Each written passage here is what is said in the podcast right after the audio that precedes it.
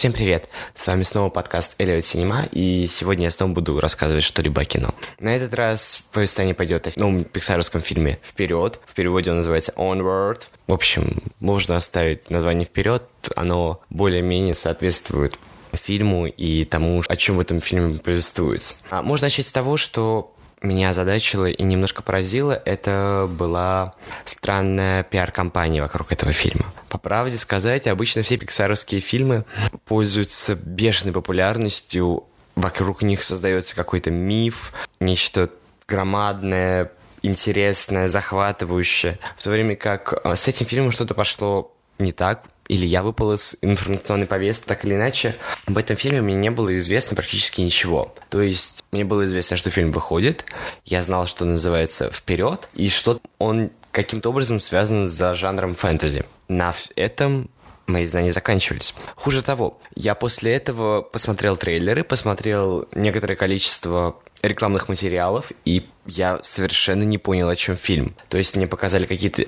отрывки, милые, безумно, приятные, напоминающие немножко смурфиков из-за своей специфики, условно, детского фэнтези. Но о чем этот фильм мне не было известно и понятно. Это вот плохой злой капитализм, который борется со спойлерами, и по итогу зрителю приходится идти на кота в мешке. Это неправильно. Я против.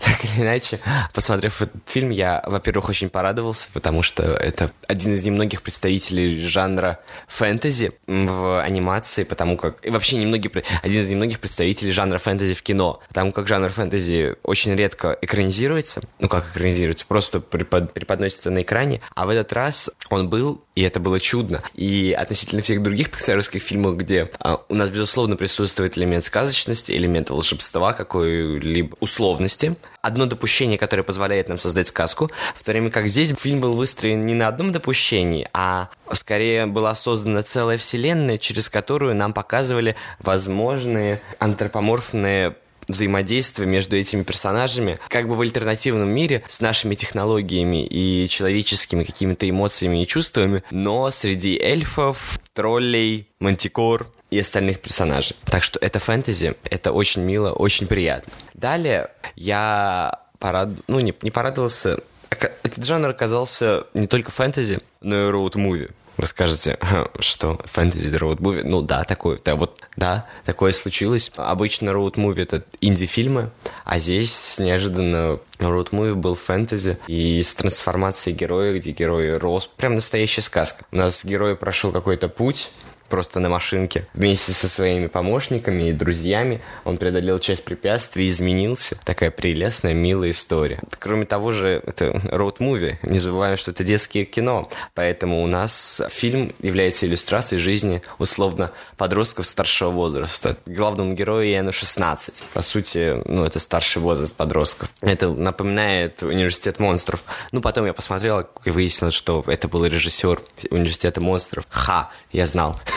так что, если вам понравился «Университет монстров», вам безумно понравится «Вперед». Хотя, на мой взгляд, «Вперед» и фильм чуть послабее и чуть менее выразительный, нежели «Университет». В «Университете», во-первых, были персонажи более сильные, и вообще он был более радикальный, нежели фильм «Вперед». «Вперед». Это роуд-муви с подростками, со всем остальным. Но, честно говоря, честно говоря, это Гарри Поттер с «Властелином колец». Правда. Причем нам... Причем мне это позволяет такой... Позволило сделать такой вот не только какие-либо атрибуты заимствованные из этих фильмов, о них будет чуть позже, но и само настроение и специфика.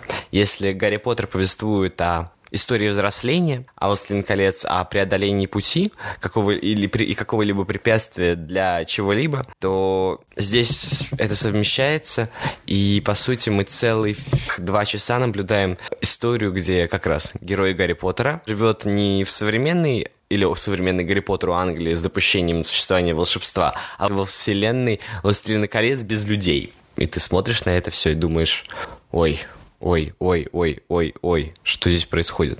Хотя это очень мило, очень приятно, и цветокоррекция, конечно, здесь сказочная, потому как, как я позже почитал, задача у художников-постановщиков была такова, что в кадре должно было сохраняться 70% от условно реального мира и 30% от мира фэнтезийного, мира сказочного. И если не всегда удавалось соблюсти эту пропорцию, то эта проблема решалась как раз цветокоррекцией, такими нереальными сказочными цветами, которыми можно насладиться в, в этом мультфильме. В конце концов, именно вот эта вот цветокоррекция позволяет верить в магию в реальной жизни.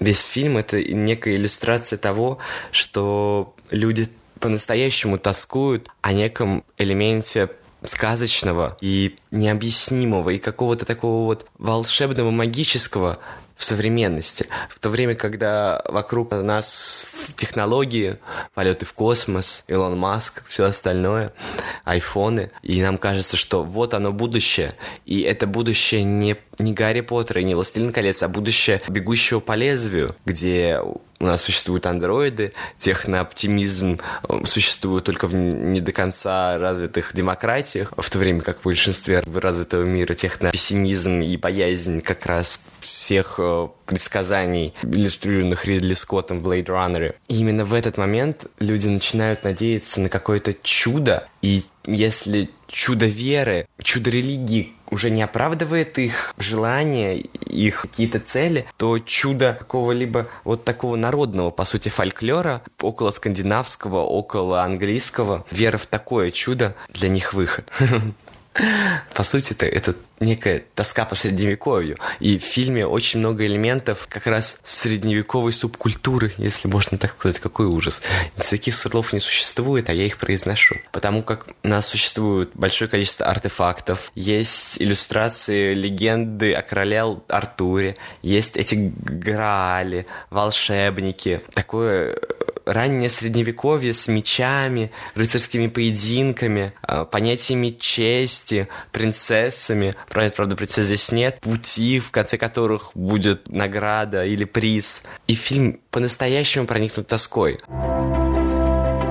весь фильм два героя, как раз Иэн и Барли, преодолевают какие-либо современные проблемы, проблемы нужды в бензине, как в одном из эпизодов, проблемы перебраться через пропасть без моста, которые, по сути, свои современные. Или там чудесный момент, когда ломается телефон, и Иэн решает, что к черту это все, и едет, и как бы решает проблему современного мира верой в прошлое, что чудо случится, и что ради какой-либо цели, в данный момент возвращения отца, можно поступиться какими-то современными гаджетами, современными устройствами и современными путями жизни ради отца через тоску по прошлому. Конечно, я, по-моему, усложнил немножко. Ну, да ничего. Что Пиксару, на самом деле, свойственно. Весь фильм — это иллюстрация всевозможных психологических травм и отклонений главный герой, который немножко интровертен, пессимистичен, замкнут себе, по сути, из-за того, что он рано лишился отца, что его старший брат, который, наоборот, пытается казаться сильным,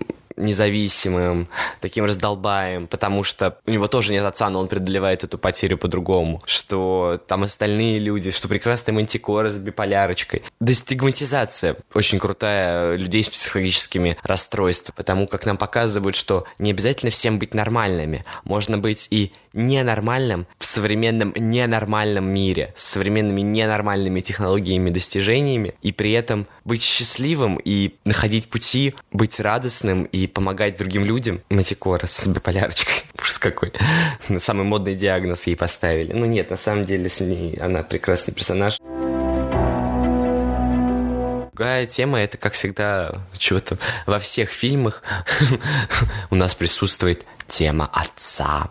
И если здесь отец у нас потерян, и, по сути, весь фильм повествует о том, как герой, пытаясь вернуться, взрослеет и понимает, что отец ему уже не нужен, и он преодолевает эту психологическую травму благодаря дружбе своему брату, по сути, напор на традиционные ценности, что многодетная семья — это круто, и что, имея старшего брата, вы будете здоровы. Хоть это и не совсем так, люди, это страшно. Образ отца здесь играет очень важную роль, и вот та половина, те единственные ноги, которые путешествуют с двумя героями на протяжении всего фильма, они просто символ. Они ни разу, нет, ну однажды сыграли, не сыграли важную роль. Они просто были каким-то артефактом, как почти все в этом фильме, который помог героям повзрослеть и принять их прошлое, настоящее. И все их проблемы отошли на второй план благодаря вере в друг друга и пониманию, что все будет хорошо, и что их дружба, их семья, их мама и все их окружение, оно поддерживает их, и совершенно не обязательно быть нормальным, иметь отца биологического, чтобы успешно функционировать в обществе и быть счастливым. Какой прекрасный, радостный спич. Весь фильм это представляет собой комбинацию образов и символов. Ну, как всегда. Потому как у нас есть летающие машины в последних кадрах. Это Гарри Поттер. Есть дракон, который является прямой отсылкой трансформерам. Есть храм и заброшенное подземелье, на которое мы смотрим, понимаем, что, подождите, мы это видели. И даже не в одном фильме, а в двух. Потому как это Лара Крофт и Властелин колец. Там довольно чудесный кадр, когда мы смотрим на вход в подземелье и понимаем, что, ребята, это море, о чем вы. И это, конечно, все мило, чудесно, хоть и немножко пусто и разочаровывающе. Потому как ты смотришь на этот фильм, и вместо того, чтобы наслаждаться, тебе приходят в голову бесконечные идеи, откуда это взято. Такие звоночки внутри головы кричат себе «Посмотри, взгляни, ты это знаешь, это нехорошо. Потому как из-за как раз такого понимания, что и откуда берется, по сути, намеренного использование таких образов мне становилось как-то скучно и грустно, потому как оригинальность утрачивалась. С другой стороны, можно расценивать такой тип фильмов как иллюстрацию процесса общей гуманизации, потому как нам представлен мир, похожий на человеческий, но альтернативный ему, с сложно устроенной структурой, у нас прописано взаимодействие, некоторые социальные институты в этом обществе, какие-то технологии, показано взаимодействие разных рас, феечек и эльфов, показано правила, этические и законодательные нормы. И, по сути, э, все герои антропоморф. Но, но, и это важно, нам не нужно знать, что они все люди, потому как те правила, те нормы, которые мы с вами воспринимаем как а, правильные и гуманные, фильм распространяет и на других существ. Причем это как касается и совершенно антропоморфных эльфов и феечек, так и немножко далекой от человеческого образа мантикоры и кентавра, которые в конце фильма, по сути, отказываются от современных каких-либо причуд и возвращаются к своим истокам. Скрепы, скрепы, скрепы. Потому как кентавр, если в начале фильма кентавр говорит, что зачем мне бегать, я же могу ездить, то в конце фильма он начинает бегать, потому как он же кентавр. Также и с Мантикорой, которая вначале говорит, что к черту все эти испытания, как, как какая я Мантикора, ведь мне надо платить налоги и платить зарплату, а в конце она возвращается каким-либо, не всем, но к важным каким-либо своим атрибутам, использование огня, крылышки, все остальное, чтобы, по сути, вернуть свое психологическое состояние в норму. Ну и нельзя не упомянуть о, конечно, не очень красивой истории с вырезанным, ну не вырезанным, по сути, иначе дублированным отрывком к упоминаниям ориентации циклопши Спектр, по-моему, я зовут, да, Спектр в, в этом фильме, потому как в любом фильме, в любом случае фильм, конечно, не очень оригинален и не очень радикален и не преподносит ничего такого сверхнового, но и тот факт, что у нас в России кинокомпания Disney специально вырезает отрывки об упоминании ориентации э, ЛГБТ как плюс персонажа, мне это не, некрасиво, потому как, во-первых, это все еще стигматизация, потому как, ну, неправильно так делать. Во-первых, есть у нас оригинальный фильм, в котором, насколько мне известно, четко прослеживается а то, то, что персонаж э, является лесбиянкой, а с другой стороны, понятно, что компания боится каких-либо проблем с законодательством, Россия для нее достаточно важная территория, населенная большим количеством потенциальных покупателей, и прибыль от России далеко не на последнем месте в мире, но учитывая нынешнюю ситуацию, наоборот, важно показывать такие вещи в фильмах. Не надо их замалчивать, потому как все и так достаточно сложно. Проблема зак- закона по запрете пропаганды э, гомосексуальных каких-либо ценностей. Ой, я за что я несу? Ну, вы поняли, о чем я. Он страшен и вреден, с ним надо бороться. И если бы такие большие компании, как Disney, каким образом участвовали в этом процессе, было бы намного лучше. Некрасиво, безусловно. А теперь можно перейти чуть-чуть разбору вообще, что там происходит.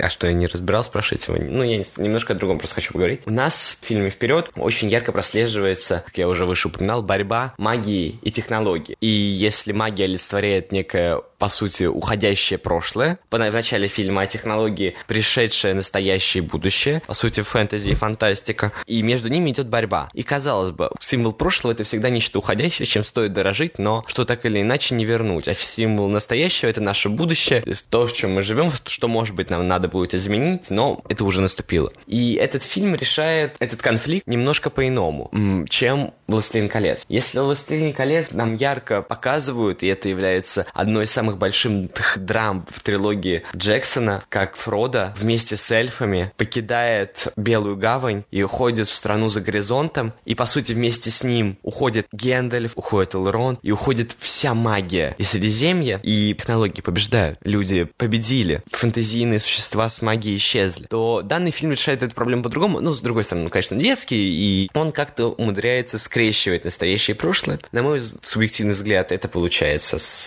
странно. Радостно, конечно, мило, но странно, потому как если делаете такой достаточно прозрачный намек, что магия это прошлое, а технология это настоящее, то не работает оно так, что и воскресили прошлое, воскресили магию, воскресили волшебство, теперь все будут ходить с посохами и радоваться тому, что можно запускать салюты и, по сути, быть Гэндальфами, ну, не всеми, но не, не всем, но многим людям, а вы мне прям даже стало грустно, когда я нач... каждый раз, когда я начинаю говорить о «Властелине колец», мне становится очень грустно. И, конечно, несмотря на все, Pixar поднимает, как всегда, массу социальных тем, поднимает тему экологии, поднимает тему взаимоотношений детей и родителей, поднимает тему защиты э, исторической ценности. Там Барли в какой-то момент начинает защищать э, фон фонтан, который подлежит сносу древний. Но все равно этот фильм, несмотря на свою милоту, прелесть, красоту, показался для меня достаточно пустым. В нем не было ничего такого радикального, ничего сверхвыдающегося. Там была безумно красивая картинка, безумно милые персонажи, милые ситуации и более-менее реальные взаимоотношения, прописанный мир, но было ли в нем что-то сверх, было ли в нем то чудо, та важность социальных проблем, которые, например, есть в последней истории игрушек, те какие-либо радикальные предложения, решения, фантазии, которые предлагали нам университет монстров, нет. Этого не было. Это просто милый проходной фильм, который вытянул из меня сколько там, два часа жизни. Я улыбался, смеялся, веселился. Но выйдя, я вспоминал Гарри Поттера, Властелина колец, вспоминал Лору всякие в Капитана Фантастика и понимал, что вот это те фильмы, которые по-настоящему повлияли на меня. В то время как фильм «Вперед», он может быть, конечно, первым шагом в знакомстве с кино, но он точно не самый выдающийся. Такой немножко грустной ноте я заканчиваю. С вами был подкаст Элиот Синема. Я все еще выпускаюсь каждую неделю. Подписывайтесь на нас в соцсетях. Я на SoundCloud, в Apple подкастах, на, в Яндексе. Скоро я заведу Patreon, и если вы будете скидывать мне денежки, я буду рад, потому как билеты в кино стоят денег, хоть и немного. Пишите комментарии, радуйтесь. Знаете, что я вас люблю? Смотрите «Властелин колец», «Гарри Поттера», смотрите «Роуд-муви», смотрите, как... смотрите Уэса Андерсона. Можете сходить на мультик вперед, порадуйтесь. Но почувствуете ли вы какое-либо изменение в своей душе? Я не уверен. Хоть это было и безумно красиво и мило. Прощайте.